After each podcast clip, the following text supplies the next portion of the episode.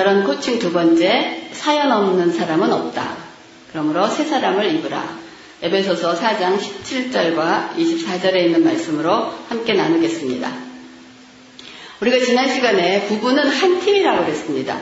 한 팀이기 때문에 어, 이 누가 승자도 없고 패자도 없고 하는데 하는데 우리가 그 부부가 한 팀으로 살아가는데 어, 사람들은 다 다른 각각 다 다른 점을 갖고 있습니다. 근데 이제 결혼하기 전에는 그 다른 것이 어떨 때는 매력으로 보이기도 하고 또 어떨 때는 그 다른 점을 발견하지 못하게 하기 때문에 왜냐하면 그 눈에 우리가 그런 말 합니다. 네, 콩깍지가 껴서 보지 못한다고 합니다.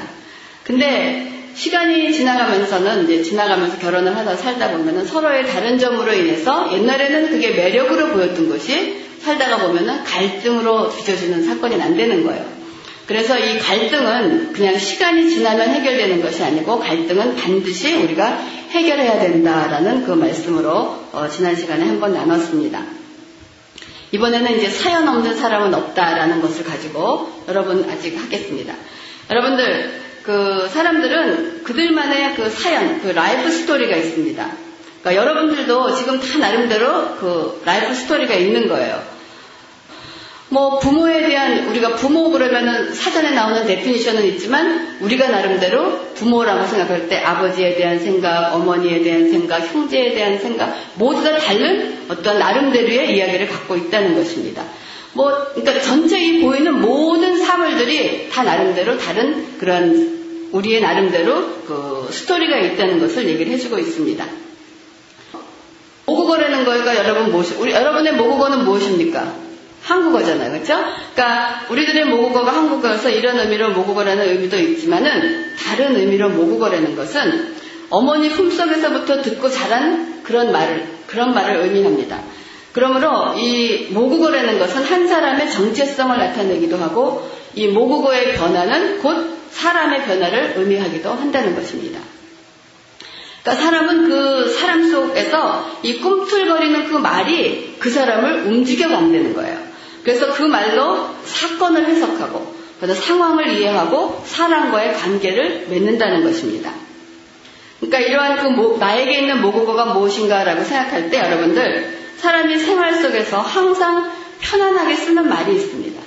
또 어떤 예기치 못한 사건이 터졌을 때 즉시 사용하는 말이 있습니다. 또 자기를 잘 아는 가족끼리 있을 때 쓰는 말들이 있습니다. 아무런 또 준비 없이 그냥 쏟아져 나오는 그 평상 언어들이 어떻게 보면 그 사람을 움직이는 그러한 말이라고 우리가 할 수가 있습니다.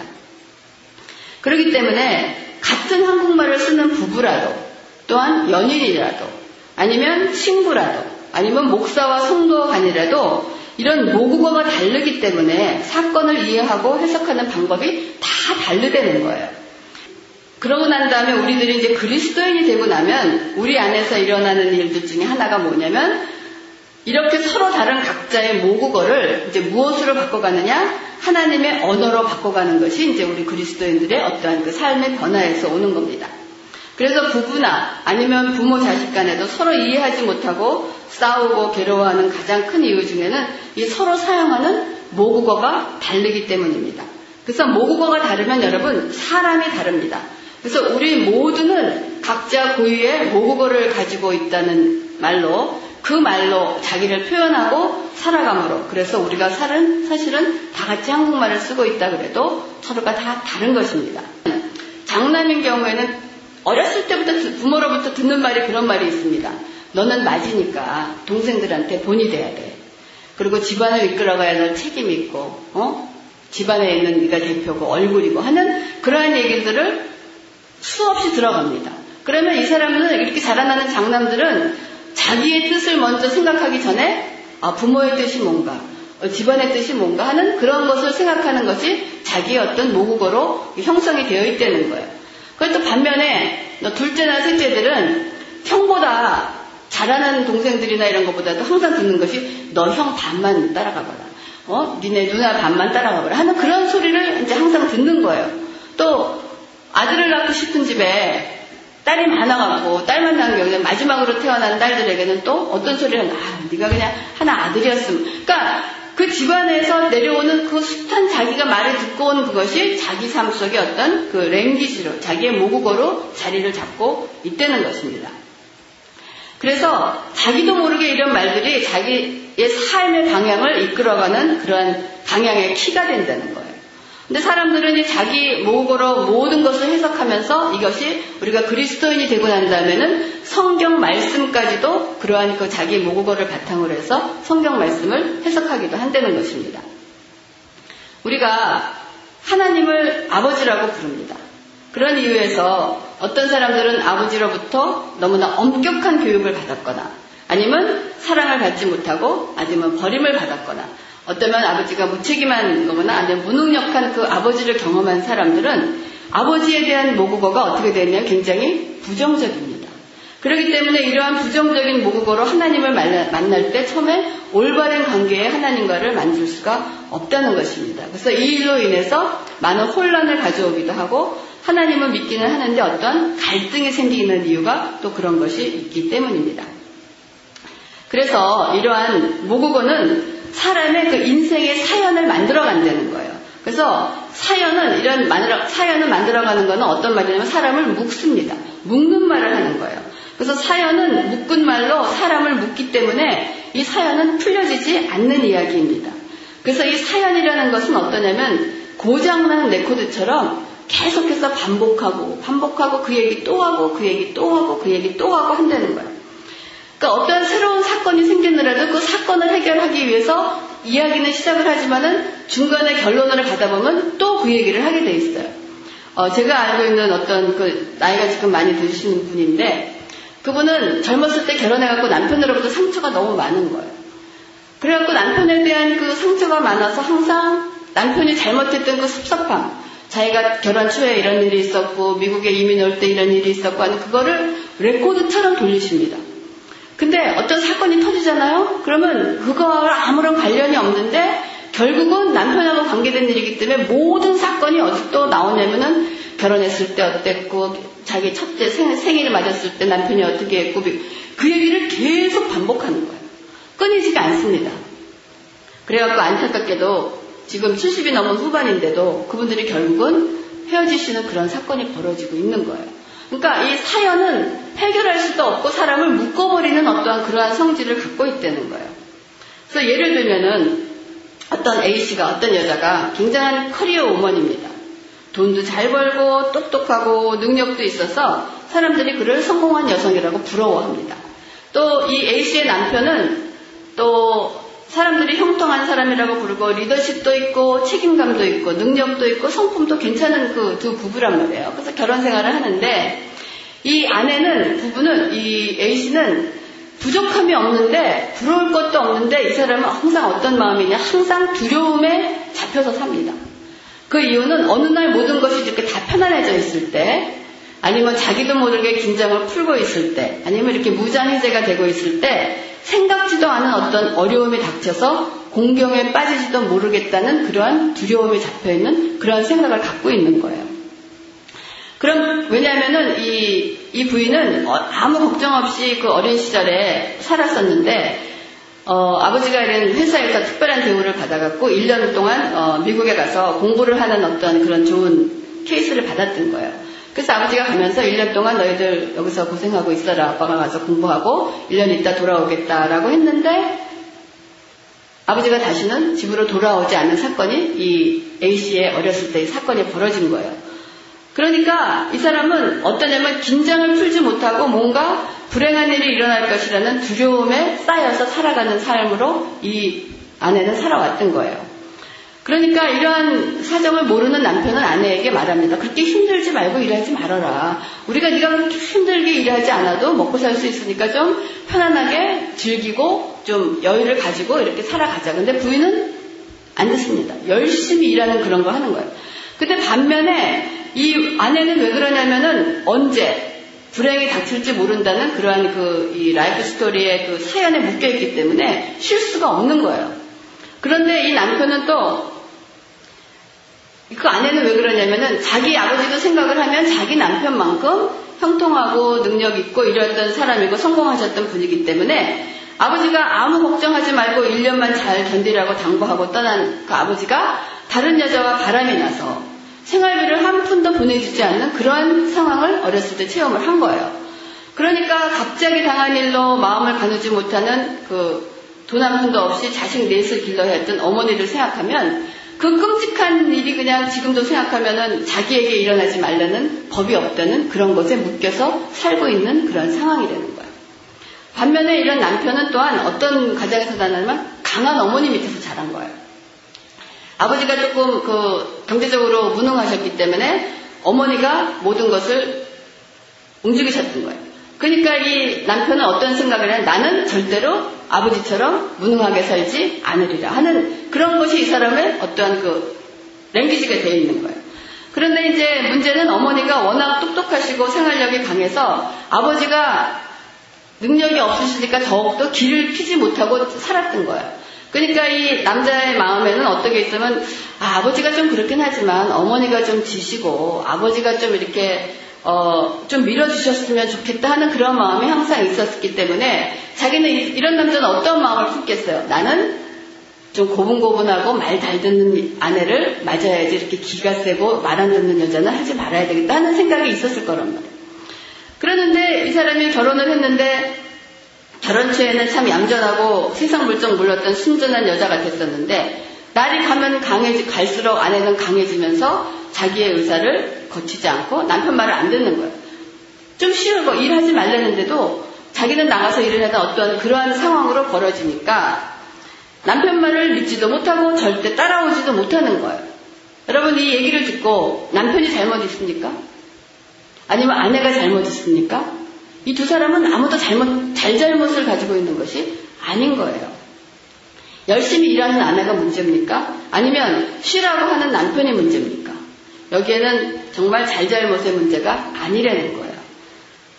여자의 그 드셈이 가정의 불화, 가정을 불화한다, 가정의 어떤 평화를 깬다 하는 공식을 갖고 있는 남편과 남편의 말을 믿다가는 언제 어떻게 될지 모른다는 그 스스로 어, 살 강도를 마련해야 된다는 그러한 공식을 가지고 있는 아내가 여러분 공통점을 이 사람들이 합의점을 찾을 수가 있겠습니까?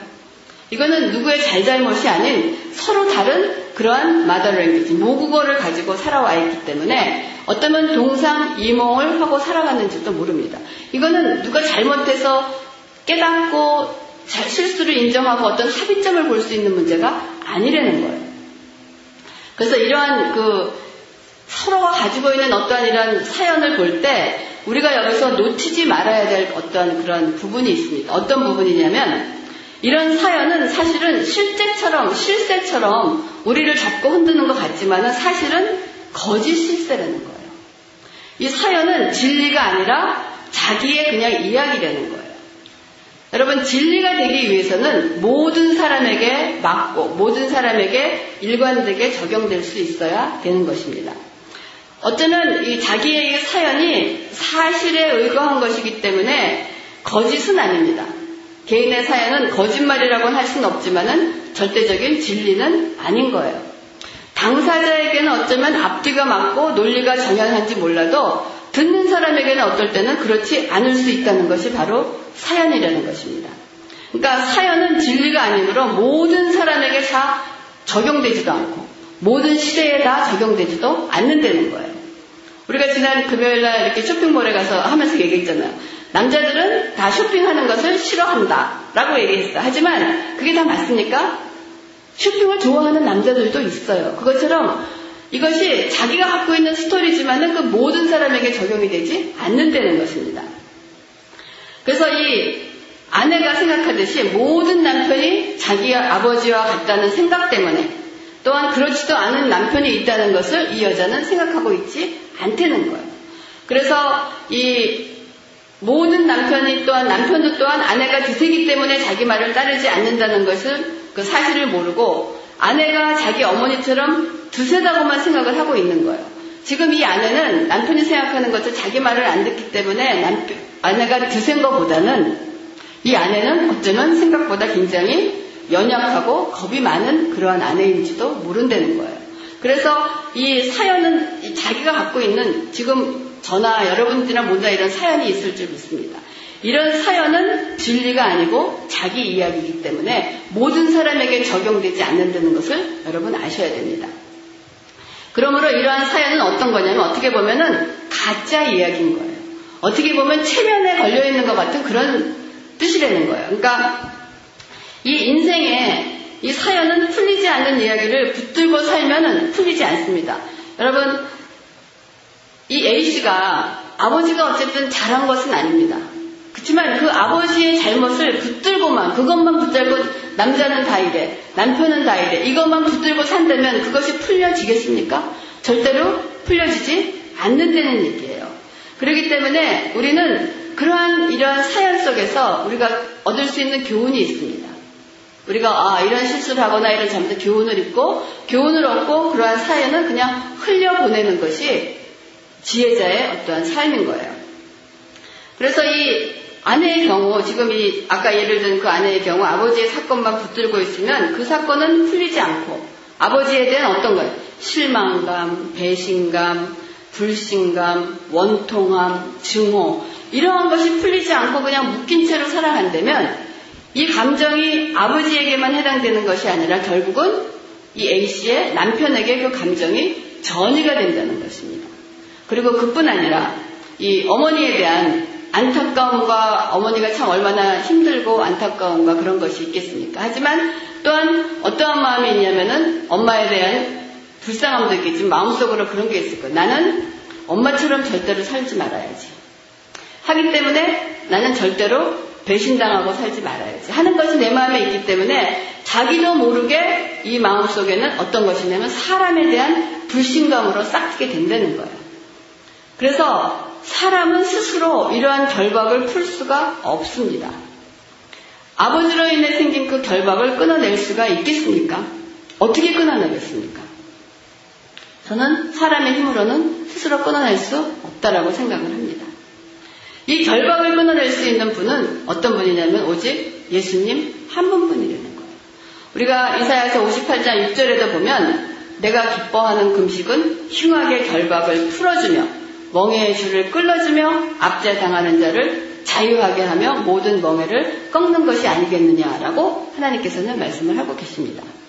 그렇기 때문에 우리의 묶여있는 이런 사연은 하나님 앞으로 가져가야 되는 것입니다. 그랬을 때 하나님께서는 우리에게도 마태복음 11장 28절에도 수고하고 무거운 짐진자들아 다 내게로 오라. 내가 너를 편히 쉬게 하리라 라고 얘기를 하고 있습니다.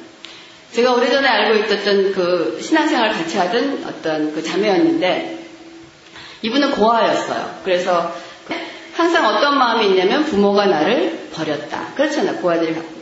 나는 버려진 아이다. 해서 그 마음에 항상 그 버려짐에 대한 그러한 그 마음이 있었어요. 그러니까 이미 결혼을 하고 자녀를 가지고 살지만 자기가 그 고아라는 사실, 버려졌다는 사실을 붙들고만 살면 그거를 해결할 수가 있겠습니까?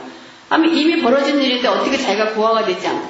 그러니까 그 일을 붙들고 살았는데 그 이 고아고 버려진 그러한 마음을 갖고 있었는데 어느 날 그 집사님이 저한테 그 얘기를 하더라고요. 자기가 성경을 읽다가 큰 위로를 받았다는 거. 뭐냐? 이사야서 49장에 어떤 말씀이 있냐면 이 젖을 먹이는 어미가 어떻게 자녀를 잊겠느냐? 잊을 수 없을 것이다. 하지만 비록 어미가 자식을 잊는다 할지라도 나는 절대로 너를 잊지 않겠다는 말씀이 이사야서에 있어요. 이 말씀이 이 말씀을 읽다가 이 집사님이 굉장히 큰 은혜를 받으십니다. 아 부모는 어떻게 해서 나를 버릴 수 있어서 버릴 수 있겠지만 하나님은 나를 버리시지 않는다는 그 마음으로 자기가 그 버려졌던 그 상처의 아픈 마음이 그 말씀을 통해서 치유받으면서 굉장히 위로를 받았다는 그 말씀을 한 적이 있습니다. 우리가 지나가 있는 사건, 사건은 우리가 붙들고만 있으면 해결할 수 있는 문제가 아니라는 거예요. 그 모든 사연을 하나님 앞으로 가져올 때 하나님께서 우리를 치유케 하시고 풀어주시고 자유케 해주십니다. 그렇기 때문에 하시는 말씀이 요한복음 8장 32절에도 진리를 알지니 진리가 너를 자유케 하리라는 그 말씀이 우리에게 적용되는 것입니다. 그래서 지금까지 이렇게 우리가 이 사연이라는 것이 우리의 거짓 실세고 거짓말이고 어떤 체면에 걸려 있는 그런 거를 가지고 우리가 붙들고 살아가는 것을 우리가 얘기를 하고 있습니다. 그러면 이러한 그 사연이 어떻게 우리를 속이고 있나 하는 것을 우리가 한번 보겠습니다. 이 사연이라는 것은 절대 혼자 일하지 않습니다. 이 사연은 풀리지 않는 말들이 어떤 집합체라는 거예요. 그래서 이 사연이 있는 사람들은 어떤 게 많이 있냐면 허세 심리가 있습니다. 허세라는 거 여러분 아시죠? 그래, 왜냐하면은 이러한 그 이 사연을 가지고 사는 사람들은 자기를 증명하는데 온갖 에너지를 사용한다는 거예요. 그 현실에 비춰진 자기의 실제적인 모습을 받아들일 수 없어서 허세를 부려서 자기의 값을 높이게 치려고 하는 것이 이들의 심리 안에 있다는 것입니다. 그래서 예를 들면 어떤 사건이 딱 터지면 그 사건 자체에만 관심이 있으면 되는데 이 사연이 많고 허세를 부리는 사람은 이 사건 자체가 아닌 그 사건 속에서 어떻게 하냐면 자기 자신을 투입을 시켜서 자기 자신을 얘기를 한다는 거예요. 그이 허세의 심리는 이 실제의 크기보다 사건을 크게 확대하게 그 해석을 합니다. 예를 들어서 이런 거는 이제 가정 생활을 하고 하는 사람들이 그 어머니들을 그 세미나 하면 많이 감동이 가는 얘기예요. 애가 유리컵을 깼어요. 유리컵을 깨면 반응이 어떻습니까? 그냥 그 애가 유리컵을 깬 것은 사건이란 말이에요. 그러면 그 사건을 볼 때, 어머, 너 다치지 않았니? 어떻게 하다 그랬니? 그리고 조심해야지. 그리고 치워버리면 끝나는 거예요. 그런 사람도 있는데, 이 사건을 가지고 많이 사는 사람들은 어떤 심령이 있냐면은, 그거를 치면서, 그 사건을 딱 했을 때, 딱 무슨 소리가 나냐면은, 그 사건 자체가 하지 않고 이제 맨날 어떤 걸 풀면서 너는 누굴 닮았길래 허언날 이렇게 말썽만 부리고 그냥 이런 일을 하느냐. 그냥 말썽이 끝이진 날이 없구나. 누굴 욕먹이려고 널, 넌 그렇게 늘 저렇게 덤벙거리면서 그렇게 조심조심 하라 그랬는데 그렇게 그냥 맨날 덤벙거리면서 그러느냐. 내가 지혜비가 말썽 피우는 것도 그냥 견디기 어려운데 이제 자식들까지 이렇게 말썽을 피우니까 이제 내가 점점 더 힘들어서 못 살겠다. 하는 그런 그 사건에 관계없는 자기의 그 속풀이를 계속해서 얘기를 할 겁니다. 그래도 이제 속이 풀리지 않으면 또 엄마는 그 사에게 또 소리를 지른다. 막 유리컵을 치우면서 뭐라 그러냐면 그렇지. 네 애미가 조금도 쉬는 꼴을 못 보지. 그냥 지혜비 닮아서 그냥 내가 쉬는 꼴을 못 보고 그냥 어떻게 살았는지 나를 어, 못 살게 굴고 일을 시킨 어떠한 애하고 관계없는 그러한 이 말로 계속해서 움직여 나간다는 것입니다. 그러니까 사건을 올바로 대처하지 못했기 때문에 이런 유리컵 한 번 깬 그 아이는 엄마한테 이런 얘기를 들으면서 이 이야기는 또 자기 나름대로의 다른 또 잘못된 사연의 스토리를 아이는 또 만들어가는 거예요. 그러니까 잘못된 사연에 만든 그 사람이 자기의 그 속들이를 내면서 어떠한 그 허세 심리로 사건을 올바로 판단하지 못함으로써 또한 다른 사람에게 그러한 사건을 만들어내는 일을 만들어 간다는 것입니다. 그러고 난 다음에 이 사람은 허세 심리가 있는 사람들은 반드시 어떤 게 있냐면 보상 심리가 있습니다. 이런 보상은 자기가 받았던 것처럼 자기가 어떤 사람에게 받았던 것처럼 반드시 상대를 찾아서 자기가 보상을 받으려는 어떤 보상 심리가 강장에 있다는 거예요. 그러니까 다른 말로 얘기하면은 동쪽에 가서 뺨 맞고 어디 가냐? 서쪽에 가서 화풀이하는 심령이 반드시 이런 사람들 속에 있다는 것입니다. 그러니까 어떻게 수를 써더라도 자기가 원하는 보상을 받아야 되기 때문에 이 사람들은 어떠한 게 되면은 관계가 단절되고 무엇 때문에 고립되어 사는지도 이를 모르면서 온 사방에 원수를 두고 그들과 전쟁하면서 괴롭게 살아가는 어떠한 그러한 그 마음이 있는 거예요. 나는 이거를 이런 거를 마땅히 이런 일을 받아야 돼. 내가 이런 거는 다른 사람한테 이렇게 했기 때문에 내가 이런 것은 내가 반드시 보상을 받아서 나는 이런 권리가 있어 하는 그런 보상 심리가 있다는 거예요. 그런데 이런 보상을 또 완전히 받지 못하면 이 완전히 받지 못하는 그 보상 심리 때문에 이 사람들이 갖고 있는 것이 뭐냐면은 보복 심리가 있습니다. 그래서 이 부부 관계에서 이 남편에게 보상받지 못하면 이 보상 그 받지 못한 것을 어디로 엄마들이나 여자들이 많이 하면 자식에게 그 보복 심리를 전가합니다. 남편에게 있는 불만과 불평과 그 관계가 원만치 못해서 남편에게 받지 못한 어떠한 그러한 보상 심리. 아까 말씀드렸던 것처럼 컵을 깼는데 걔가 컵 깬 거하고 아버지가 아빠가 말씀드려갖고 그 남편과의 관계에 있었던 어떠한 그 자기의 사연을 그 아이에게 가져가서 자기가 갖고 있었던 어떠한 그 이 보상 심리와 보복 심리를 아이들에게 한다는 거예요. 그래서 이 보복 심리를 할 때도 뭐 많은 사람들이 다 사연을 갖고 있지만 사연을 갖고 있는 사람 중에서도 강자가 있고 약자가 있다는 거예요.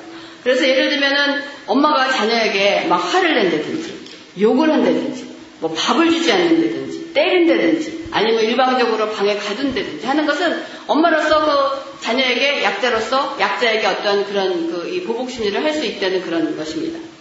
그러면 이런 그 약자는 이런 보복을 당하는 그런 불합리한 일을 당했을 때 아이들은 어떻게 합니까? 여러분들 그런 경험 없으세요? 저도 이 저희 아버지가 굉장히 이렇게 엄격했기 때문에 뭐, 뭐 진짜 늦게 들어오면은 뭐 야단치고 막 이러고 그런 게 있었어요. 그러니까 거기에다가 막발을 대들 수 없으니까 그 다음에 제가 하는 행동이 뭐냐? 안 들어오고 공부하려는데 안 하고 씻으려는데 안 씻고 늦장 부리고 그냥 막 슬픈 척하고 슬픔으로 산 걱정 고민 있는 것 같아요. 그런 어떤 모션으로 그거를 대응하는 것도 한편으로는 우리가 그 이 보복 심리가 그런 것이 있다는 것입니다. 그러면 이렇게 사연을 갖고 있는 사람이 허세가 있고 또한 보상을 받아야 되는 어떤 쓸데없는 데 가서 보상 심리를 받고 또한 내가 보상받지 못하면 아무런 관계 없는 사람한테 이렇게 보복을 하는 그런 심리를 갖고 있으면서 결국으로 가는 것은 사연의 종착지는 어디로 가냐면 사망 심리로 간다는 너 죽고 나 죽지는 어떠한 그러한 상태로 가는 것이 이 사연을 갖고 있는 사람들의 어떠한 그러한 마음들입니다. 그래서 이 사망 심리로 움직이는 이 사연, 이 사연자들의 특성은 어떻게 되냐? 현실을 기피하게 돼요. 그리고 사람을 회피하고, 그 다음에 자신에 대한 심한 열등감과 괴리감에 휩싸여서 괴로워하고, 자기를 기, 기피하면서 결국은 자기를 파괴하는 일을 하게 되는 것이 어떠한 그런 것입니다. 그래서 이러한 그 심리적으로 얘기를 했지만은 우리가 이 주위에서 있는 많은 이런 우울증이라든지 이런 상태를 갖고 있는 사람들이 이런 게 전부 다 복합적으로 어떻게 일어나는 그러한 상황이 되는 거예요. 그렇기 때문에 여러분 우리가 부부가 되기 전에 우리가 결혼할 사람에 대해서 이거를 다 한다 그러면 결혼할 사람 아무도 없어요. 결혼하겠어요? 저도 이거를 얘기하면서 우리 남편이랑 그런 얘기를 했어요. 그러니까 나도 당신에게 이렇게 지금 이런 이런 마음에 안 드는 점이 있었으면 내가 결혼 안 했을 거야. 그때 우리 남편 대답이 뭔지 아세요? 피차 마찬가지야. 그것처럼 이거를 다 한다면 우리는 결혼을 할 수 있는 사람이 아무도 없습니다. 하지만 우리가 좋아서 결혼을 하고 난 다음에 그 사람에게는 나름대로 지금 이런 다 life story, 자기가 갖고 있는 사연이 있다는 것을 여러분 아시기 바랍니다. 그래서 이 사연으로 사는 사람은 어떻게 되냐 결국은 다 죽게 돼요. 왜냐하면 풀리지 않는 이야기를 갖고 살기 때문에 살아날 수가 없다는 것입니다. 그래서 이 세상에서는 이 사연으로 살지 않는 사람은 한 사람도 없기 때문에 우리가 죄의 싹은 사망이라는 하나님의 말씀처럼 다 죽게 되어 있습니다. 우리는 이제는 사연을 갖고 있지만 우리는 이제는 사연으로 사는 사람이 아니고 뭐냐? 복음으로 사는 사람들이 되는 거예요. 그래서 이 사람의 이야기는 자신을 죽이지만은 하나님의 이야기는 사람을 살린다는 거예요. 그래서 영원히 살아계신 그러한 그 예수님으로 우리를 작동시키는 저와 여러분이 되기를 바랍니다. 이제 마무리하겠습니다. 그러면 세상에 사연이 없는 사람은 없는데 그러면 이 사연을 그러면 어떻게 처리할 것인가? 어떻게 처리할 것인가? 이 사망의 사연의 사망 신고서는 결국은 그리스도입니다. 예수님밖에 없다는 거예요. 사람은 하나님의 형상을 따라 지어졌습니다. 그래서 하나님의 이야기가 사람의 이야기였어요. 그러나 죄로 인해서 하나님과의 관계가 단절된 후에 더 이상 하나님의 이야기로 살 수 없는 존재가 된 거예요. 그래서 하나님의 이야기로 살 수 없는 망가진 사람이 되어 살아가게 된 것이 우리의 죄의 결과라는 것입니다. 이 사연은 사람을 풀어주지 못해요. 어떻게 되냐? 묶어버립니다. 그리고 그 사연은 사단은 이 사연, 사연을 통해서 이용해서 우리에게 일을 한다는 거예요. 그래서 이 예수님을 알고 우리가 예수님을 영접하고 구주를 영접한 사람은 어떤 사람은 사연을 묶는 사람이 아니고 풀어주는 사람이 되어야 된다는 거예요. 매 순간 풀어주는 말을 사용하는 것이 우리가 그리스도인으로서 이 사연을 내 사연도 풀고 상대방의 사연도 풀어준다는 거예요. 그래서 우리가 지금 사용하고 있는 말은 그 사람의 성숙도를 측정합니다. 그 사람이 보는 사물이라든지 만나는 사람이라든지 닥친 상황이라든지 일어난 사연 속한 환경을 얼마나 잘 풀어가느냐가 그 사람의 성숙도와 직접적인 관계를 잇대는 거예요. 그래서 성경에도 그랬잖아요. 상대방이 억지로 억지로 오리를 가자 하면 심리를 가져라라는 얘기를 하는 거예요. 누가 날 보고 억지로 오리를 가자 그러면 어떻겠습니까? 괘씸한 생각이 날고 화가 나기도 했는데 이 그리스도인의 사람으로서 푸는 사람이 되면 그 사람이 오리를 가자고 할 때는 그 사람의 오리를 가자고 하는 이유가 있을 거다 하는 그 사연을 한번 생각해 봐야 된다는 거예요. 그리고 나서 그 사람에게 오리가 아니면은 내가 필요하면 십 리라도 같이 가줄게 라는 그러한 마음이 우리에게 풀어주는 그러한 마음인 거예요.